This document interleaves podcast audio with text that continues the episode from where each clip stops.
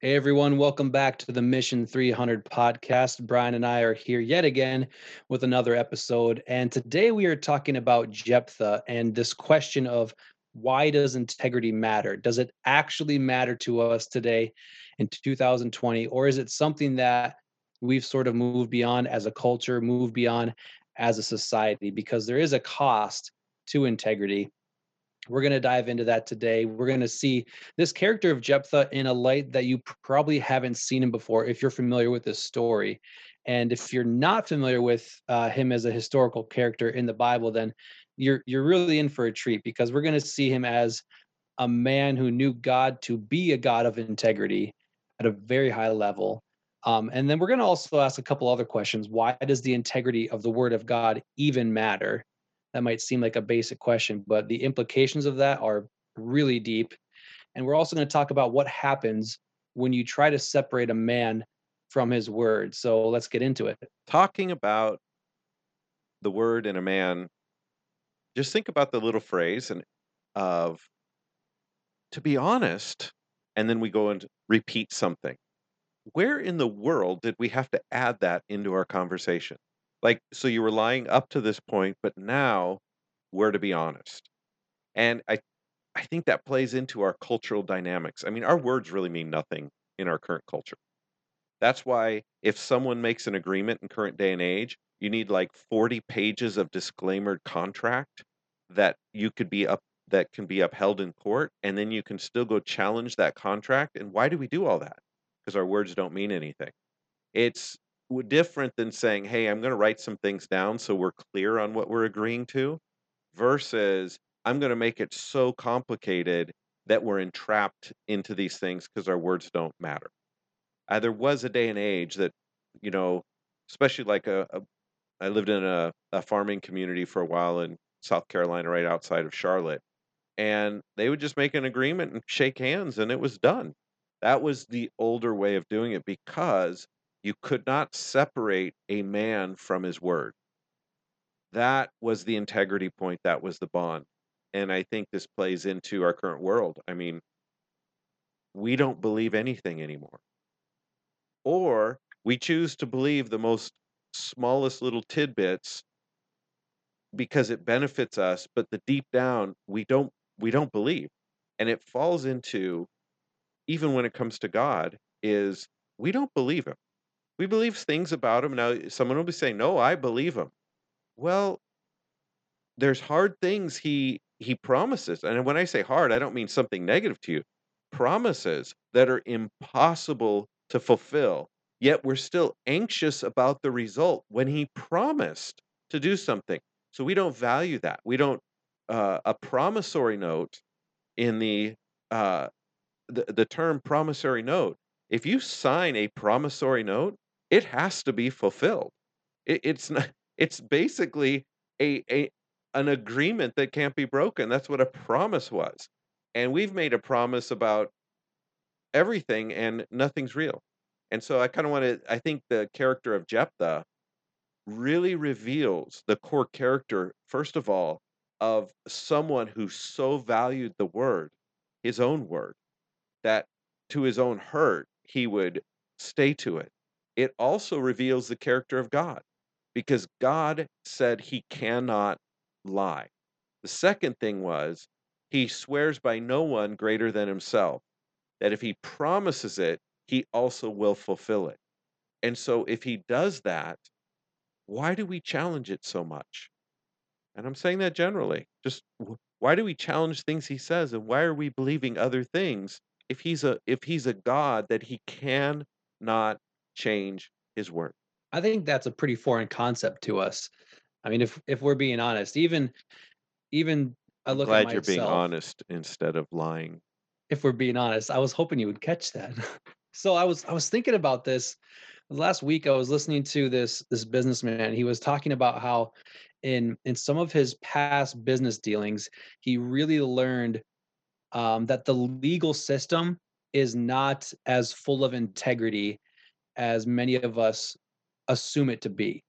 Like he was talking about one instance in particular where there was someone who was bringing a, a lawsuit against him, and you don't even have to bring um, evidence or proof when you're suing someone because in a lot of ways what you can do is essentially say i'm suing this person because i think they did something wrong to me and then you can get into a phase of discovery where you actually go looking for evidence or proof or information and so even even just how the our legal system is set up it's not built on integrity necessarily even though it's supposed to be and in, in a lot of ways it it does. It promotes, ideally, it promotes law and holding everyone to the same standard of law.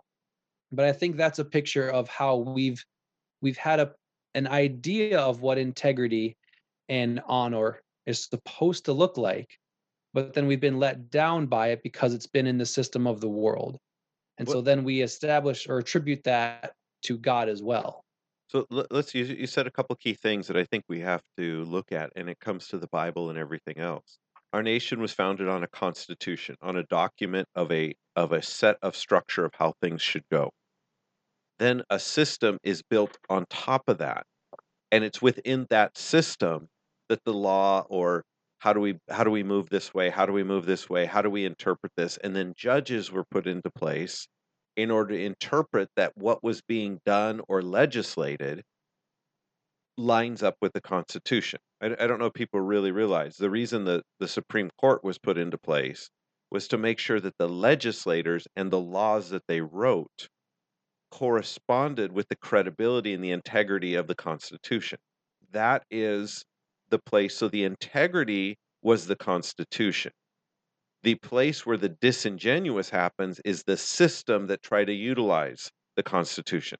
So I think it's very important because Christianity is the same mm-hmm. way. So so in uh, Psalm 138 2, the New King James says, "I will worship towards your holy temple and praise your name for your loving kindness and your truth. For you have see th- this is what's important. You can't have loving kindness. You can't have holiness to a name if there's not a truth, a, a foundation point that holds all that up. He says, For you have exalted your word above your name. Ponder that for a moment. You've exalted your word above your name. Now, some other translation says, above all else, uh, you've exalted your name and your word above all else, and it kind of blends that. But we know in John 1 1, it says, in the beginning was the word. And I think it's very interesting that he starts out in John that it's the word that was in the beginning. And the same was in the beginning that was with God and all things were created by him and through him. And for without him, nothing was made. Jesus is known as the Word. The reason is that that is such a critical statement is we have no foundation of faith, we have no foundation of trust, we have no foundation to build our life if there is not something that can't be moved, which is his word. And from that his name is exalted. So to say Jesus is the Messiah that would be exalting his name. Jesus is Lord, Jesus is King of Kings. But that can't happen if there's not a foundation of what makes that happen, and that is his word. That's why when we talked about uh, a couple podcasts ago about how when Jesus kind of and the humor of Jesus walking along the the the uh, disciple and possibly his wife or uh, the two on the road to Emmaus, Jesus didn't try to convince them with their reason, with their uh, intellect. He didn't try to convince them with feelings and proving. Instead, he took them back to the prophecies that in the Old Testament that were spoken about him, and it energized something deeper. So think about how did Jesus prove who he was to them? He took them back to the Word. And so they both work together. One doesn't work without the other. The other doesn't like for instance, you actually can't have the word if you don't have a name. So it's a king that declares the word. So it go they go hand in hand. The reason I'm just saying all that, you can't separate the word from the person. They're one in the same unless there's something wrong and twisted. And this is the same as the foundation even of the country of the USA, one of the, the only countries that's built on the years of a constitution. You have the word and then we respond to it.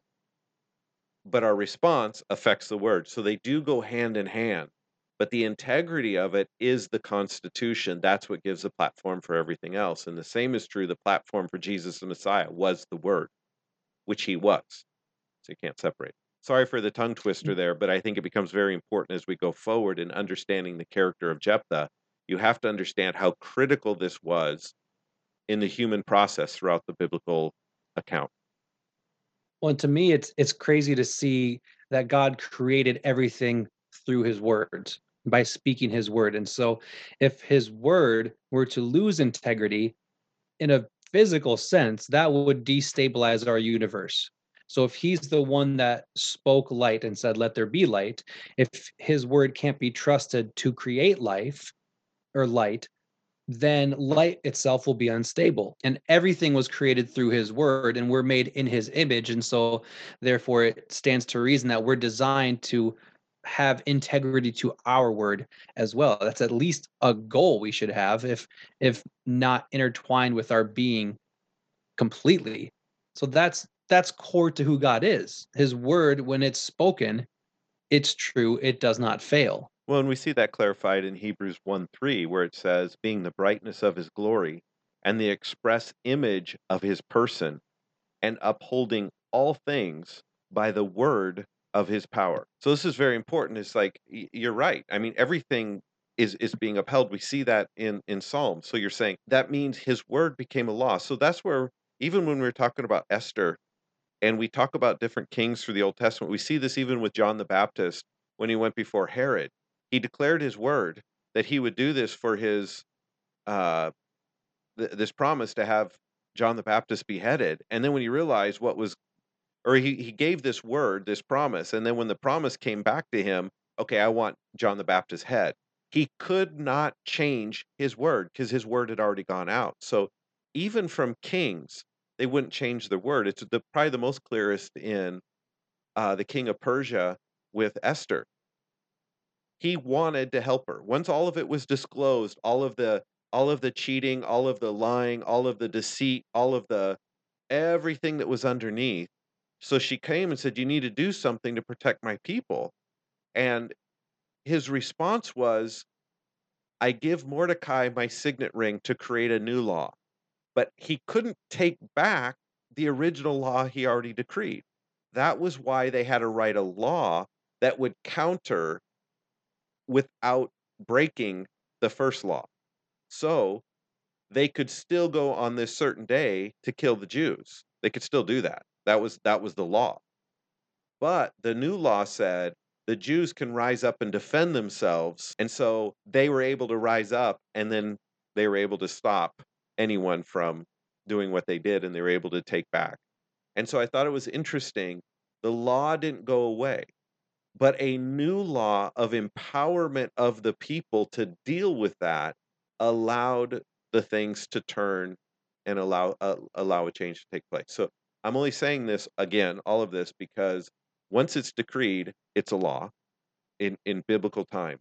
Now we get to the life of Jephthah and why this becomes so critical and why he goes down in the heroes of faith contrary to a lot of people wanting to find, well, he was in the Hall of Faith, but he had a lot of problems, so he's not an example. These are the witnesses that are cheering us on. Second of all, whoever writes that kind of stuff, who's the example we should look at then? Well, we need to look at Jesus. But how many people find ways for us to not identify with Jesus? And this is a, we can go on with that conversation, but that's been on previous podcasts before. So we're just staying to here's a man of faith that the world wasn't worthy of when he lived, and he's written of in Hebrews, and here he is. I always think that's interesting when people try to tear down heroes like Gideon, Samson, and point out, well, David had some you know affair issues and all these all these problems and when when hebrews is talking about them like you just said it literally says the world was not worthy of these people. They performed acts of righteousness and yet we just have this habit of identifying a flaw and pointing that out and making that the reason where why we shouldn't look at someone as an example or as a hero.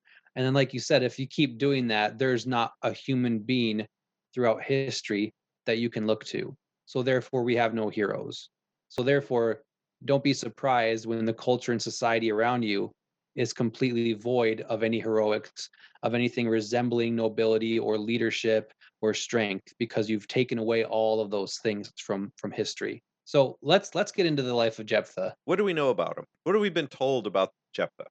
What pops out to your mind? I mean, I didn't hear a lot about him growing up. Um, the the most famous thing that that I can remember was the story of him sacrificing his daughter and what a terrible mistake that was and how you've got to be careful what kind of promises you make and oaths you give out because you could end up saying something stupid that costs you greatly and i mean that's that's really all i knew about jephthah growing Well, up. and quite honestly, there is a deep point to that because it was Jesus that said, I'm trying to give both sides to this so we could have a good context because there is things that we could learn It's like, okay, you don't have to do that.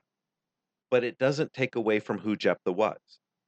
So he said, uh, Jesus said in Matthew 5:33, again you've heard it was said to those of old, you shall not swear falsely, but you shall perform your oaths to the Lord.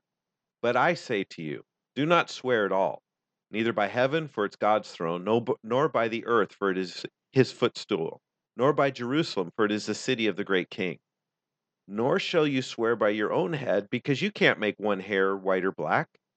But let your yes be yes, and your no be no, for whatever is more than these is from the evil one. By the way, little side note on that those that are changing their their view like you say yes and then you find a different reason to change that or you say no but you wishy-washy. That idea according to jesus is from the evil one. We're afraid to say yes. We're afraid to say no. By the way this comes to the integrity issue of what we are and i'm not pointing any fingers. It is not easy when someone corners you to give a yes or a no. But there becomes something once you say yes, it is written as yes. Once you say no, it is written as no.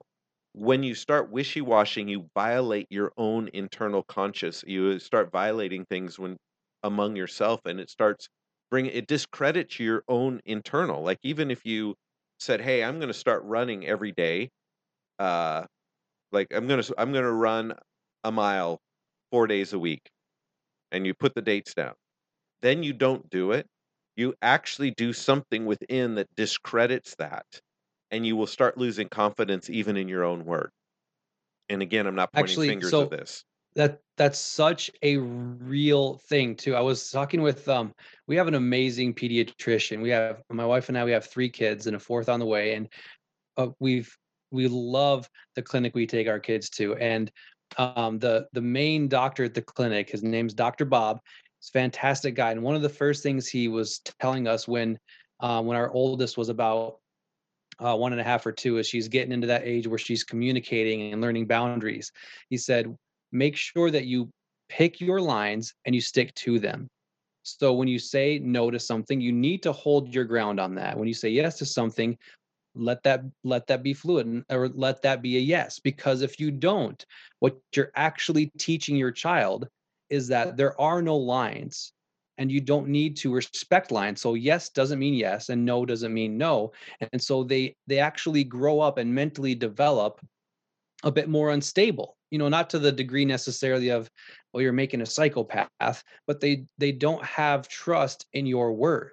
So if you tell them down the road don't run into the street that doesn't register as oh there's a truth that my parent is speaking to me so i shouldn't run into the street. It's just oh, it's just something they say and I can do it and it's fine, or I cannot do it and it's fine. That it actually works into the psychology of the development of children. And I was thinking about that when when it relates to our relationship with God, the importance of seeing his integrity in that because it's it's a real physical thing for children and adults developing today.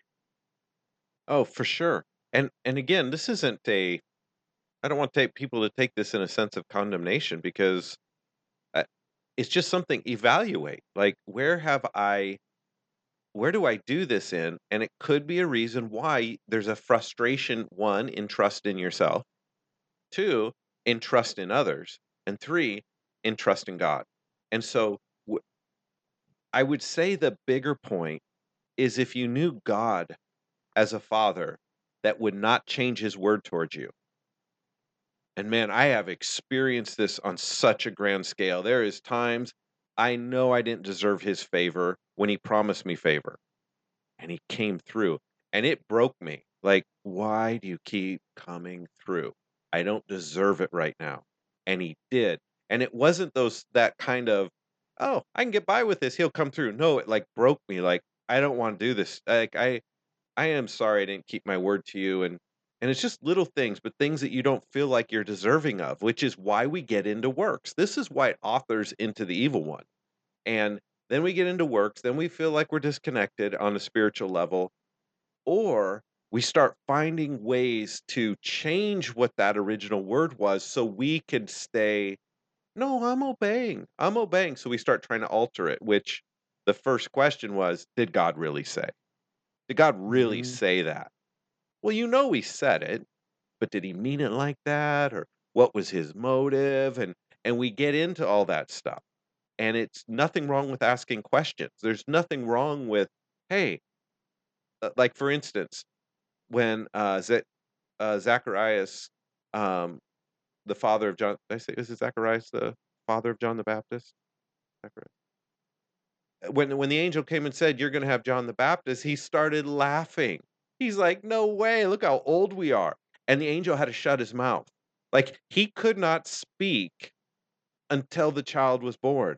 Why? Because he was his words were going to start countering what was going on on the inside of him. So the angel shut his mouth. And then once John the Baptist was born, he spoke and he declared who John the Baptist was. Now consider Mary. God comes says, You're gonna here's what's gonna happen. The messenger says, You're gonna have a child, it's gonna be from the Holy Spirit, and you're eh, you're gonna bear this son. And she said, So be it. Whatever. But but how can this be? I'm just a handmaiden. And then he goes, sorry. Then he goes on to explain how this will happen. There's a difference between asking the question, but a heart open that is already receiving, versus you're challenging what it is, then you'll receive. Those are like two really good pictures of the difference between the two. And we're kind of getting a Mhm. little off track because we still haven't talked about Jephthah yet. So what we know about Jephthah is he's a man, and what he's most known for is the fact that his uh, he came home and he made a vow to God that the first thing that comes out of my house, I will offer to you as a sacrifice. Now, keep in mind, the house is not like getting onto the front porch and you open the door. The house was the estate line of his house that he would offer. And he probably had in his mind, now we're going to start getting and assuming, and we can go all different directions. The bottom line is most likely cattle, sheep, whatever they were raising would be wandering in and out, and a dog or something. So you come in, and I, I was going to offer it, and his daughter comes running through. And he, it says he grieved, says, What have you done to me? And he rips his clothes and he is tormented because now he has to keep this vow to his daughter.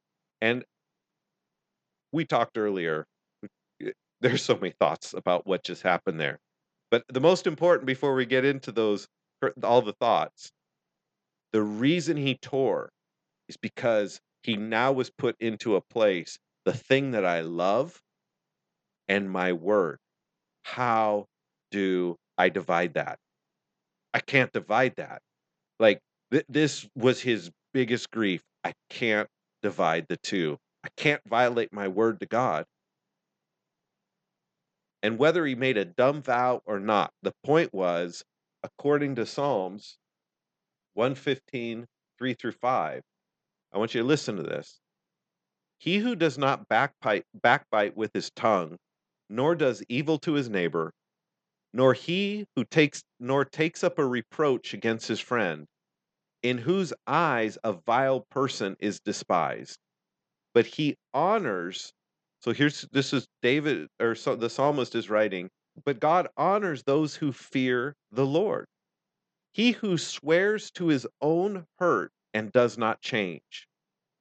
He who swears to his own hurt and does not change, God honors. So we're looking at Old Testament. We're looking at the, the value system that was built into Jephthah. He made a vow. He can't break his word. now he's grieving over the decision. And so it's important that we, when we talked about earlier, we're talking about you can't separate God from his word. Well, a man of integrity, a man of God, you can't separate him from his word either. Like they're one in the same. And so this is the dilemma he finds himself in. But I think rather than focusing on the dilemma, we should focus on who he was. Because, like we talked about earlier, there's a lot of weird, there's all sorts of different thoughts about what happened next. There's a lot of interesting things that you can find out there. And and it's it's such a like this is this is a very difficult story for people to read because it, it's exactly how it's read out there. It's in Judges 11. You guys can go read it for yourself. He makes this vow. His daughter ends up being the one that he has to sacrifice. And so now he's got this dilemma, as you said, because he knows that God is a God of integrity, keeps his word, can't go back on the word. That's that's what he is as a man, as not just someone who has heard from God and follows God, but he knows God to be to have that characteristic and he has to have it as well. And that's not an easy situation to be in. And then there's people that will spend plenty of time in theological debates and trying to take different translations to do little things and say, well, maybe he didn't really mean this. Maybe he didn't really, maybe he actually meant this. And you can reference this thing in Leviticus. That means there's a loophole with all this. And and you just get lost so much in trying to trying to justify what you already feel that we miss the point of integrity itself. Does that make sense? Oh, so much so. And I, I think you have to catch what the dilemma is I said we're going to go before him, but I, I think it is important to say, first of all, his daughter was his only daughter and only child. And when she comes out, he says in Judges 11:35, and it came to pass when he saw her that he tore his clothes and said, Alas, my daughter, you have brought me very low. You are among those who trouble me, not in a sense that you're my problem, but in the sense of this this coming out has heaped a great trouble on me. For I've given my word to the Lord, and I cannot go back on it. I, I just want you to hear this statement. I have given my word to the Lord. I can't go back on it. Where did he build this this integrity with God? Because God never went back on his word with Jephthah. Like there's a bond and a covenant between each other that is like, here's where I am. And she said to him this I want you to catch this. My father, if you have given your word to the Lord, do to me according to what has gone out of your mouth, because the Lord has avenged you of your enemies and the people of Ammon. Then she said to her father, Let this thing be done for me. Let me alone for two months that I may go and wander on the mountains and bewail my virginity, my friends and I. So he said, Go. And he sent her away for two months, and she went with her friends and bewailed her virginity on the mountains.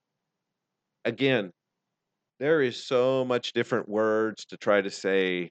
Well, I'll let you I'll let you say some of the different options, but I want you to catch something. If Jephthah violates his word, he also loses his daughter. Because her respect of him, her honor of him, everything that he is has to do with the word that he gave to the Lord. That's why she said, Let it be done to me according to what that word is. I want you to catch another picture. Who else in history made that statement? And I believe it took place in a garden in Gethsemane. And God, Jesus is wrestling with this idea I have to go and sacrifice myself. And then he says, But not my will, but yours be done. It's the same wrestle. I, I think this is what's so much more important when you're looking at these characters. What is the imagery that is being done? In this part of the story, it's more about the daughter than it's even Jephthah. God said, I will send my son, and he will be the Lamb of God, and he will save the world, and he'll be slain, and he will rise again. You know, he all the prophecies about who Jesus is. But now it comes down to it. Why don't we look at God being bad? for offering his son. Why why I'm not referring to child sacrifices where you're offering your children up to gods and hoping to get favor. That is as evil as you could possibly come because God's even said it was evil. And we can go through that. So let's just separate that. I'm talking about what did God know? And what did Jesus know that even in the human humanity, this was going to be hard, but they knew something more. They they knew something more, and it's no different when Abraham went to offer Isaac. He said, "We will be back." We. And up that he was going to go through. He didn't know, but he knew the God that raised the dead and calls those things that don't exist as though they do. Now I don't know what Jephthah knew, but somewhere in his daughter, this is more important than anything else is keeping your word. And I just want you to maybe catch the imagery versus the technicality of that that we get too lost in that we end up discrediting uh, Jephthah, we end up discrediting the story, we end up laying our current world's view over these stories, and we miss the bigger point. Their word mattered more than their life. That is the context that has to be understood between his daughter and him and God. That was the relationship. How much more if God gives us our word, we can trust it. He, laid, you, you get what I'm getting at. Like, if we don't believe God would be willing to keep his word, there is nothing. There, there is nothing. That's my well, little then you bit. can't believe, you can't trust him when he says he promises you eternal life then. No. If his word isn't completely 100% full of integrity, what he speaks will come to pass, then you can't trust that you'll be given eternal life. You can't trust that there was a Messiah sent. You can't trust anything. And without that, what do you have? we you have, have we nothing. have we have worry and anxiety and everything that the evil one wanted to give us. Right. You have this this fear of death constantly. You have no quality of life whatsoever. But but it's amazing when you to see the depth of God's integrity and what that actually means.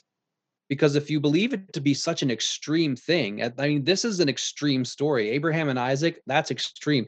Jesus dying on the cross, that's pretty extreme. And maybe for some people, when you see it in this light of Jephthah and his daughter, it it it becomes a bit more real because if we're if if we're looking at it sometimes we've grown up around this story of jesus and god and the cross and it becomes a bit normal to us to where we don't see what that must have felt like for god the father to sacrifice his son because we have this thing in the back of our well he always knew he would bring him back to life okay that's that's the point he knows his word he trusts his word even in the extreme circumstances but we water it down because that seems rough But we he still had to wrestle wrestle through the emotional feelings of being human. He wasn't going to bend, but he wanted to show it is not a simple thing to just go, "Oh, I'll go." No, you, you're about ready to get your skin ripped apart. You're going to be tortured. You're going to be rejected. You're going to be so brutalized. And on top of that, there would be a moment that he would cry out, My God, my God, why have you forsaken me? That he was no longer father. He would feel the orphaning of the one he loved in that moment and the separation from each other. Yes, they knew something greater, but he was still in that moment too, that he had to. But he says, The joy that was set before me, I endured that. Now, that to put that picture completely on Jephthah would not be a good assessment because we don't know what all the thoughts Sure. were. But I, I think it is important that you need to catch the daughter's thoughts. Jephthah was known. So let's go back now. Now that's kind of the end of the story, right? Because that's what everything focuses on. And you had, uh, I kind of skipped over. You had you had brought up so many different views of what happened. Maybe we could hit those at the Oh, yeah. end, but may, maybe we're wasting our time because we're still taken away from the core of the story. Who was Jephthah? So maybe if you can kind of kick us off and uh, kind of share who Jephthah was, so our Yep. so, So in- everybody can have a context. in verse 1 of judges chapter 11 and this like this is his origin story here and it's not it's not just your standard you know he was born raised and had a fun life and then went and did great things so it says he was um jephthah was a warrior he was the son of a harlot so that's Oh, in the me first let me just sentence let me just add. Uh, what what translation does it say? It was a warrior. oh uh yeah valiant warrior i am using Okay, the nasb that's fine. The word valiant has everything to do with integrity. His whole identity was built on this. That I just wanted to throw that out. Very important. Exactly. It says he was a man, a mighty man of valor, which is a similar phraseology to where we see Gideon introduced, but that's for another day. And it says, but he was the son of a harlot, and Gilead was the father of Jephthah. So we've got this guy, Gilead, has a son named Jephthah, Jephthah through a harlot. How would you And then like? it says, How would you Gil- like that whole introduction?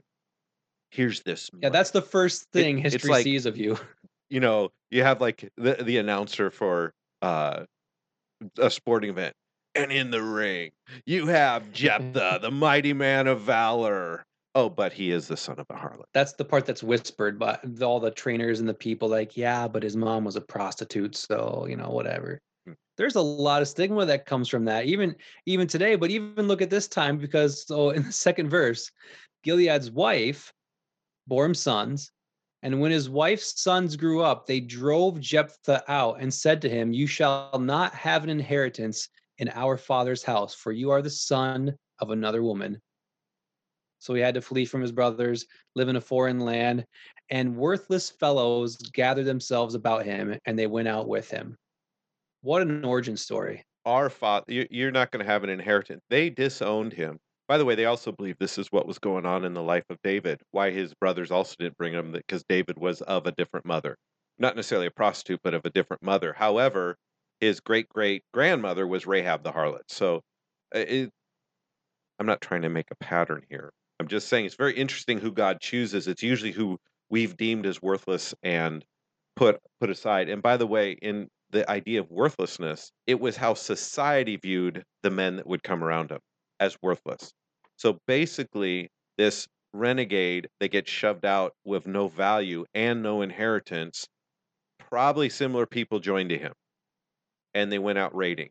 And so, uh, within legal consequence, within right, so who they were raiding was the enemy that was in their land. They weren't raiding their own people. Contextually, they're going and raiding among the enemy, and this is where his reputation became from. So everyone in Israel knew he could go win in these raids and exploit the enemy and go do this. And that's what that's how he made his livelihood. So he became a professional warrior. But he was known as valiant. So his integrity was someone that even though he was deemed with worthless man, he was not a degenerate. I think that's very important that we clarify that. So that's that's how he starts out. He gets his band of fellows around him. He is a mighty man of valor. His And the worthless sons- deplorables were surrounded around him. The uneducated, not of the right stature people surrounded. to point out another pattern, those are similar kind of people that that uh that formed around David Yeah. when he had to flee from Saul. Those that were in debt, distressed, discouraged, those are the ones who uh, David got. Mhm. And they ended up becoming So- the 400 mighty men. Just a little side note. Okay, go on. Yeah, Just saying. So so it comes about here um that the sons of Ammon fought against Israel. They fought against them, and the elders of Gilead went to find Jephthah, and they said, Come be our chief, that we may fight against the sons of Ammon. Now, this is so interesting because a few sentences ago, people were kicking him out, saying, You won't have an inheritance with us, go away. And now, when there's when the ch- chips are down, when there's a fight, they come to him because he is a mighty man of valor and because of who he is. They come and say, Be our chief. We need you, buddy. And he said to them, Did you not hate me and drive me from my father's house? So why have you come to me now when you're in trouble? Ponder that for a moment. What uh, we could be, you know, you can you can look at this humorously, but let's look at the depth of this question. You have hated me. Now you're in distress. Why are you coming to me? Because he had a reputation with his men of being valiant, and strong. Like, how big was his army? I can't imagine it, it was a huge army that he had because it was only the worthless people that was cast out. You know, maybe I don't know. In our current society, I guess that would be half of the nation is of the worthless side, and I, I'm not being cynical. I mean, that's just what they're called. It's like they're lower. Half the nation is split. So we anyway, we don't know how big his army was, but it, but they went around raid. They were willing to go raid. They were willing to go fight, and this reputation about him. So uh, it's very important that you understand. It wasn't like what what happened to the strong men of their own country. Where where were all the valiant men of their own people? There was no one one among their own people that could stand up and be strong when the enemy was pressing the gates. What happened to him? Why do you have to go get the guy that was kicked out? That's a great question. Why why do you have to get the guy Mhm. that's the outsider to come back in? Because that outsider had to build within himself the confidence, the endurance, the strength. He could handle the rejection. He could handle the resistance. He could handle when things were he lived his life with odds against him and he stayed strong. That's who you want in a fight. So he basically talks to them for a little bit, um, asks them, why, why do you want me now? What's going on? They say, all right, lead us, be our chief, and we'll make you the head over um, all the all the inhabitants of Gilead. And he said, if you take me back, um, I'm going to be your your leader. You, you guys mean this? And they said, yep, we sure do. So I'm I'm paraphrasing this just a little bit. Um, and so he he accepts the job basically. He becomes the chief over all of them. Let me just interject over that. This is what's very important. When he tells them to swear, I'm going to be your head, it's not the head over Israel. So he's not saying, make me the head over all of Israel. This is over the, this tribe. Over this tribe, make me the head. This is very significant because he lost his inheritance because of the evil of his brothers shoving him out because they didn't share the same mom and his mom was a prostitute. He was basically saying, I want back what you took from me. But not in a greedy sense. It's like, I'll come back, but I'm not going to come back as this outsider. I am going to come back in the role that I was destined for. Because keep in mind, he would have been the oldest son, that he probably would have had that position anyway had his brothers not cast him out. Because he was the firstborn. Because it wasn't later till more kids were born that they cast out Gilead. Or they cast out Jephthah, sorry. So eh, you have to put that in context. He wasn't manipulating for position. He was wanting back what was his rightful inheritance. And that's where the role would have put him. So it, it's very important that even when it's very interesting that certain people may cast you out of the world, but if you hold to your integrity, you don't bend, you keep moving with God, you you you stay in the fight and you keep moving forward regardless of rejection. And the people that surround you might be deemed as worthless, deplorable, whatever, but you stay to your integrity. I don't mean just winning people over and being angry. He never became bitter. He never became angry because he kept to his integrity with God. And that brought him back to the place that the people had to restore him to the place that he was designed for. And it's true with Jesus too. Man, he's uh, going to the cross and they're they're crucifying this guy. Not this guy. To them, we're getting rid of this guy, but they're crucifying the Messiah, their Messiah, their deliverer, but they cast him out as worthless. And all the people that followed him were looked at as worthless. Then he raises again and he gets the place back a position in time of the place because now we need him. And I just think it's a very, you got to start seeing these pictures because Jesus, when he read these stories, saw those pictures. This is what infused him. Why? Because it's written about him. Now, every aspect isn't necessarily written, but what the Spirit of God is doing and how he viewed it becomes so critical that we see integrity, we see valor, we see standing firm, even when you're rejected without becoming bitter, without becoming uh, defeated, without becoming being filled with animosity. Instead, he just stayed to his integrity with who God was, and he kept going, he kept moving, and eventually they wanted him. And didn't Jesus say, I'm going to go to the Gentiles and it will become a stumbling stone so that way you'll bring me back? Uh, Great picture right there. There's a there's such a great picture of who Jesus was just in that opening scene. And to, Oh, by the way, Jesus' brothers and sisters weren't really fond of him either because they also knew right. uh, he wasn't of the full bloodline here. So it's it's very important. Jesus went through this same scenario that Jephthah's going through. And again, it's not a hey, when you're when you're kicked out of the club, when you're cast out and considered outside of the inner circle, then just hang on because eventually they're going to come crawling back to you. It, it, that that's not what this is about. But it is about how deliverers rise up, what valor looks like. And yes, when when the chips are down and there's an enemy at the gates, people look for someone of valor because they need to be rescued and redeemed. They need to be saved. And you don't get you don't get very far when you look around you and you've removed all the valor, you've removed all the integrity from your people and from your your tribe to where there's no valor left in anyone. Absolutely. And you see this even in uh, as you start reading through Which. Go ahead. the the reason I bring that up, I guess, is we're, we're trying to establish how important this depth of integrity is. That your word means something, and when when the most difficult times arise, you have to have someone that has that level of integrity to get out of it. And you don't get that level of integrity by having your yes mean no sometimes or meaning maybe and being so having a, a figurehead that is completely untrustable untrustworthy Or un, or won't make a decision. right or tries to find loopholes and, and ways out of things Yes. Like And that's not that's not what valor and integrity are. It's not well i can work the system really well so that i can just kind of you know i, I know i said this but i actually could have meant this and so i can kind of wiggle it this way and and present it and twist it a little bit. Like that that's deceit.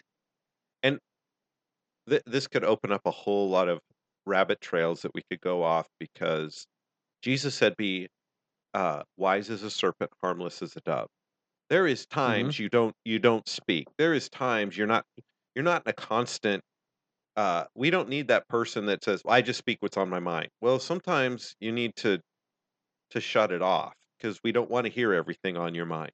yeah You don't always want to hear everything on my mind.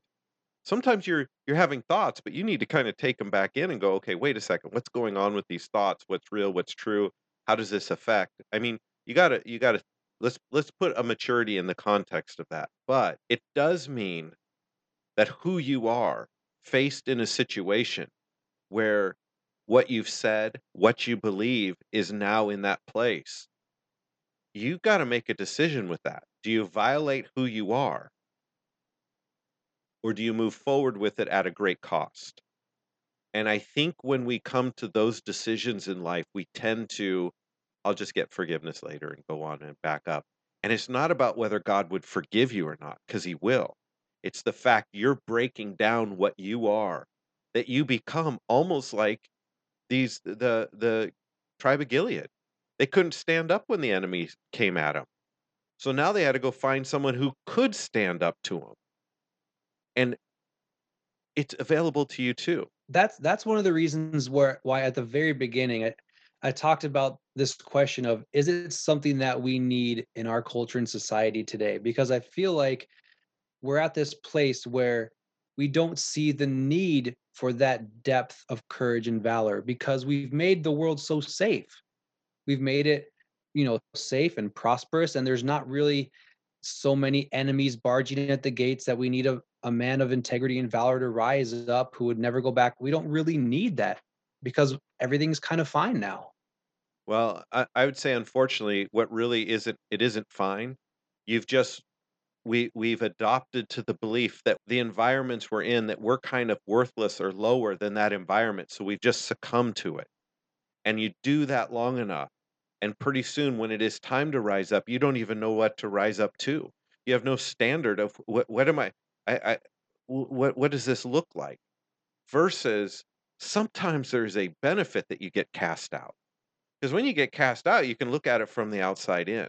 And, and again, I am not, I am not, I am not making the case go get cast out. I'm making the case that when you stand for integrity and truth of what you are, you will be pushed away. And there is a difference. Again, we talked about in the last, last podcast. I can deeply love you, but I don't need to bend to your view of me. Me bending to the view isn't saying I love you. There, there's no compassion or love. I want you to really ponder when Jesus went to the leper, it said he had compassion. We're digressing off of Jephthah. We're going to probably finish up part of this next week, but it has to do with this you're the integrity of your word and how to stand and how to be valiant within that word at the cost. When Jesus went to the leper, and the man says, If you're willing, you can make me clean. And Jesus says, I am willing. And he touched that man. He, at that moment, didn't just ruffle the feathers of a culture, he engaged with the worthless one that was never, you never touched him. You never went near him. They had to stay out. And he engaged that and delivered them that was compassion. And the word compassion there meant a deep love for the man and a deep hatred to what was holding him down. Compassion is both passionate and deeply loving at the same time. If you don't see that's what compassion is so, that's why you see sometimes Jesus, as we would term a real humble state, and sometimes he was fierce as a lion going in but it was the same compassion. It was the mm-hmm. it was the same. And he never bent from his integrity.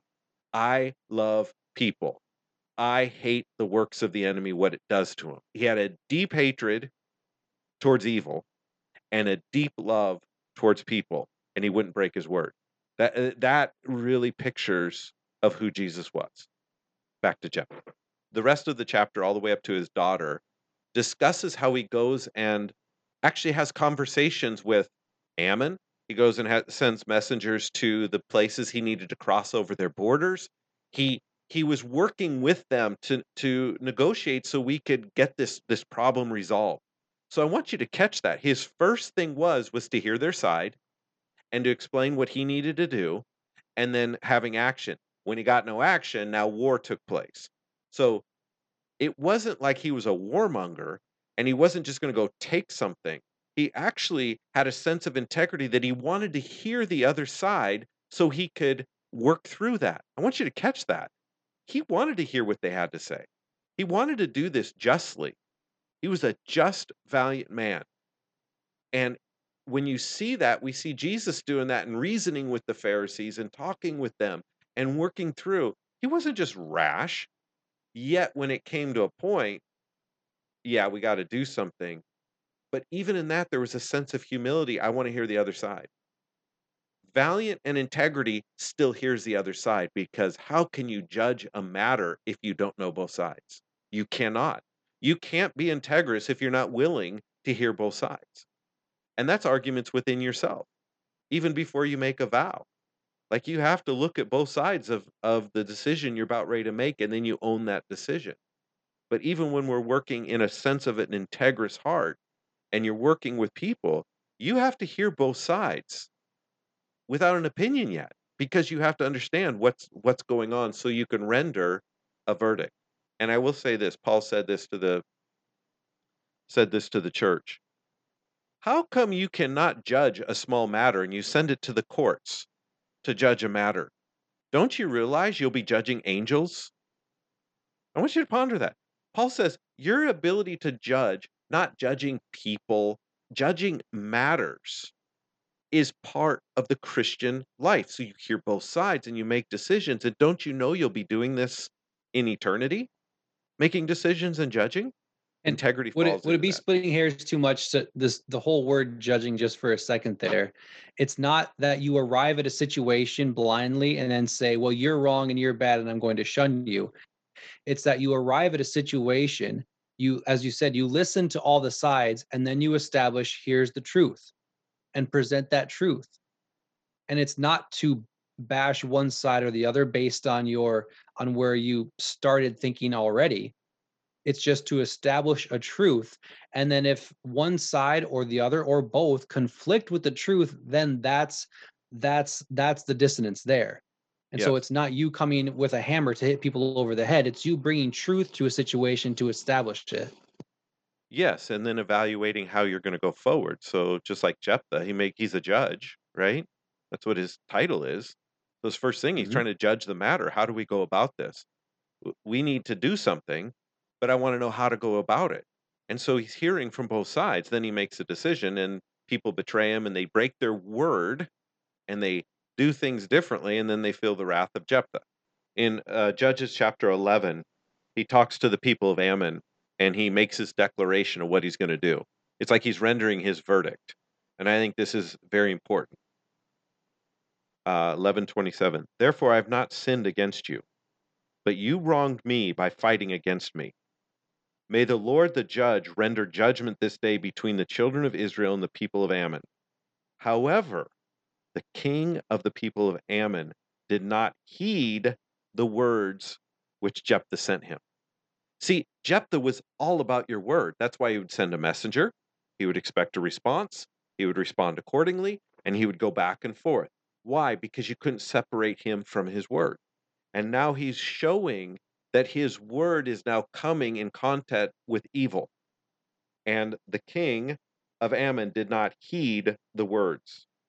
Then the Spirit of the Lord came upon Jephthah, and he passed through Gilead and Manasseh, and passed through Mizpah and Gilead. And from Mizpah of Gilead he advanced towards the people of Ammon. And Jephthah made a vow to the Lord and said, If you will indeed deliver the people of Ammon into my hand, then it will be that whatever comes out of the doors of my house to meet me, when I return in peace from the people of Ammon, shall surely be the Lord's, and I'll offer it up as a burnt offering. By the way, that kind of gets rid of all the myths of what actually was the outcome for the daughter a burnt offering. Because he, in his mind, he's thinking some kind of cattle field, whatever, would meet him, not, not his daughter. Now, we can argue whether that was a he did he need to make a vow. Well, in the time of old, as Jesus said, they had they made vows and they had to fulfill their vow. But now Jesus saying, don't even make a vow, just say yes or no.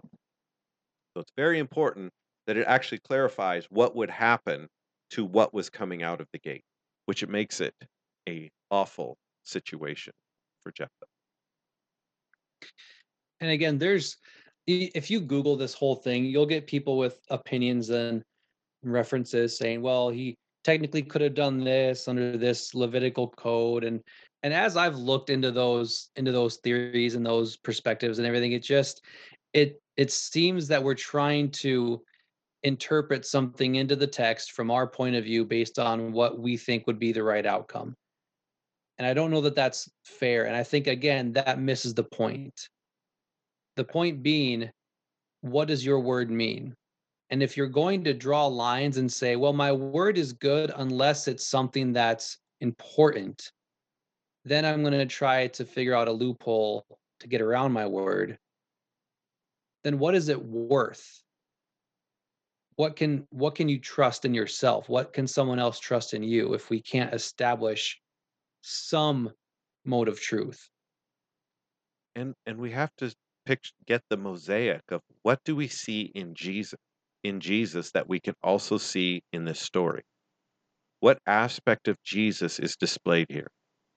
One, his integrity. Two, his love for people and trying to find a way to get it done differently, discovering there's only one way. The Spirit of the Lord comes on him, and then he makes this vow.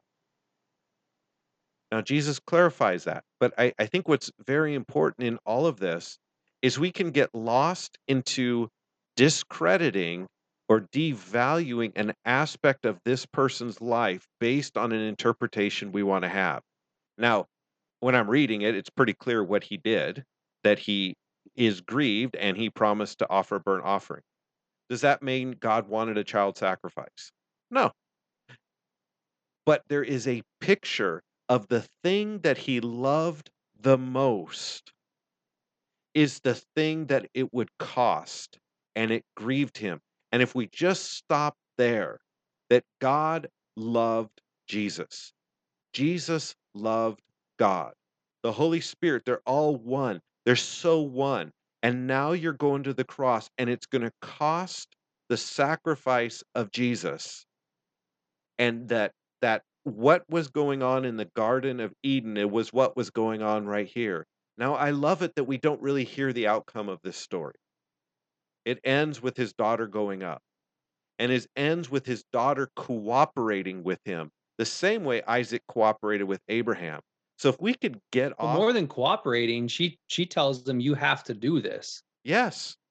There's something deeper in integrity and in the, the that needed to happen. And I think we do God a disservice because it just goes like, what kind of creepy God do you have that he has to go and sacrifice his son? Because blood was shed and innocence was done, and we have to go deal with this. And I think this is, if you look at how Jesus lived, he had to go back through all these scriptures and discover who he was. I think he saw that relationship between uh, Jephthah and his daughter and understanding the grief that was going on because that exact same thing takes place in the garden. And if we could see the picture, the typology in that story versus getting so technical on the technicality of it, if you remove the typology, you remove the typology that happened to Jesus. You got to keep that in there because you see the same process taking place. And it's important to see that. So, what does that tell us today? One, we don't swear by anything. We let our yes be yes and our no be no. Our word is our integrity. Two, God doesn't have to swear by anything because his integrity is sound. That, that, that's a truth right there. What's the other thing we could learn from Jephthah? That if we hold to our integrity, regardless of what the world around you do, and you hold to that, so we could see that there. We also could see the Spirit of God at work giving a type and shadow of what Jesus would go do. And we could catch that, it will infuel and empower who we are because we can take that typology. What you love the most, think about the cost to your integrity. If God or Jesus said, No, I don't want to do this, it's way too much, everything would fall apart. Integrity and the word, that's why we trust his promise. I mean, you just think about what can we trust about God if he won't break his word, even to his own hurt? And what would hurt him the most?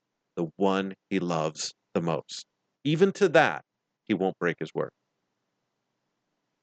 That's what I take from this. And it's it's again, it's not a well, did Jephthah do the right thing or the wrong thing? Or that's that that's not the point. The point I'm seeing is there is integrity in the word of God. And what that means for us today is there is not integrity in the word of the world. There's not integrity in media and news and politicians and all these other things. There's integrity in the word of God. That has to be primary. And we can't conflate the two because they're not the same thing. And I think a lot of times we get used to just assuming that what we hear has integrity behind it because it's we've heard it a lot. We've been listening to this person for, you know, since we were kids. Of course, they would never lie to me on TV and all this nonsense that we just get locked into. But having that confidence that when my father speaks the word over me, it is what it is. It doesn't shake, it doesn't go away based on what I do, based on how well I keep quote my end of the bargain. Because even if we want to look at it from that aspect of well i made a bargain with god and as long as i keep my end up he'll keep his end up. The the bible says even when we are faithless he remains faithful. So his word his integrity isn't based on our ability to keep ours Absolutely. that's pretty comforting Absolutely. And and so- like you were saying earlier to me that doesn't make me think well let's see what i can get away with let's see how many promises i can make to god to trick him into doing something for me that i don't have to follow through with because why do you that have has- to do anything else if the God who has everything is promising? The only reason Right. we're doing that is because we think he's holding out on us. The more he keeps his promise, it's like, man, I don't want to do that. I don't want to go against my own word. And by the way, I'm not saying this that if you're not keeping your word, I, I want you to picture more of Jesus is this person. Jesus is the Right. Jephthah. And Jesus, the picture of Jephthah, Jesus fought for a people who couldn't keep their word. Who did Jephthah deliver? The people who cast him out. So even if you hmm have done this, you can also see the mercy and the love and the grace for his own people that cast him out. It's a powerful story. He should have said, No way, you guys treat me like garbage. I should be fighting you. No, he went and fought and delivered the people who cast him out. How much mercy. So if you're the one who's cast him out, he's still fighting for you. He's still fighting for you because he won't break his word. I, think my closing thoughts is I just want to encourage people to start going back and reading. Look through the lens. What did Jesus see in the story? There- there's all sorts of truths you can get from the story. There's some there's some really good things of yeah, this ain't the smartest thing to do and Jesus even corrects it. But if you get focused on what not to do, but you don't focus on what to do from that character, you, you will you're going to miss the whole thing. So before you find out what not to do, find out what to do because there's way more of what to do than there is what not to do in the story of Jephthah. and the pic but then also say what was the image that was trying to be shown from this story and now you see jesus it, it is it is a powerful idea and he's revealed through all these stories Well, we're going to wrap it up with that. We appreciate you guys being here each and every week with us on this Mission 300 podcast, and all these all these principles we're talking about again is is the basis for what we've been running the the Mission 300 program on. And so, to get some more context on this, because again, I know one topic like this might spring a dozen different questions. Go back and listen to the last few episodes because we cover a lot of um, questions that you might have after listening to this one we've talked about on previous episodes. So that'll give you a bit of a more context and a backstory to it. But until next time, we appreciate you guys and stay in the fight.